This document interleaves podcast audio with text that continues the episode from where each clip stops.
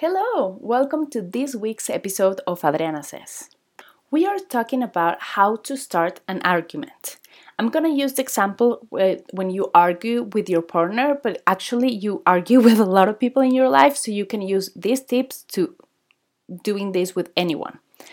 And that is because we tend to argue a lot because we're different people. So it's fine that you always feel or think different than other people. That's not the problem.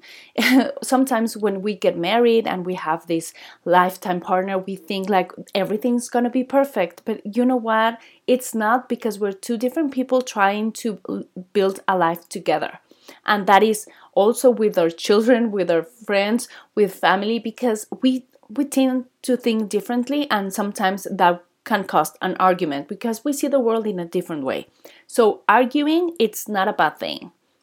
But how to know how to argue in the more efficient way, it's something that I'm very passionate about, so I'm going to help you to start better your arguments. What I want to talk about is a soft opening. Like when you're just trying to be kind with the way you present the argument. So it's not the same that if you want to discuss something with someone else that you just burst into the room and shout out and say, "It's because you always do everything wrong." Like nothing good will come with that. Maybe you want to tell your partner that you are really mad because he was late yesterday and you had a date and he was very late. He didn't let you know, he didn't call you or whatever, so you're angry.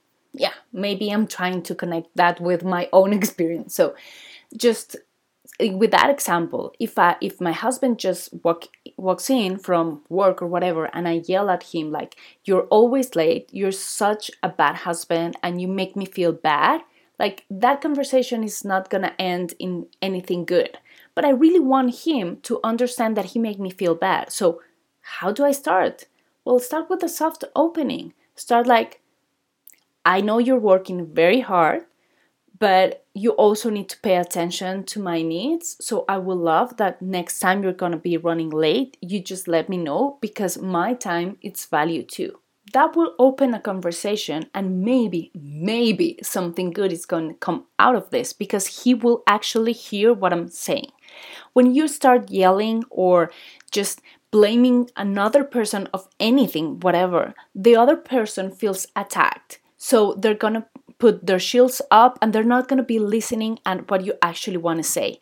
And that is going to translate of no wanting to meet you on half point or to learn or nothing. It's just like, I need to defend myself and I'm in that position. And when you start a conversation very softly, very kind, with something good, actually, the other person will open up and say, "Okay, I'm going to listen of what the other person is want to tell me about my way of being or what I did." And when you're open, maybe you will receive good the asking of needs. Like if you're telling me that you want me to call you, like, "Okay, I can do that. Actually, I can do that, and I would love to do that because I want you to feel good and I don't want you to feel like left out or neglected by me."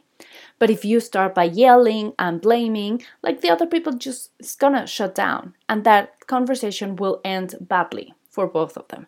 So that is why it's very important to start the conversation softly.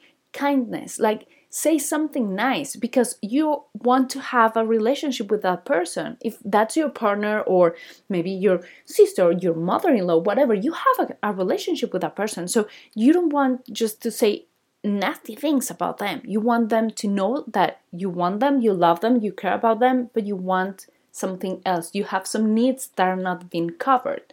So start with kindness, like, "I really appreciate that you are working so hard for me and our family, but I want to have a date with you. I want some real quality time with you. So please just make an effort to make me feel like I'm a priority for you."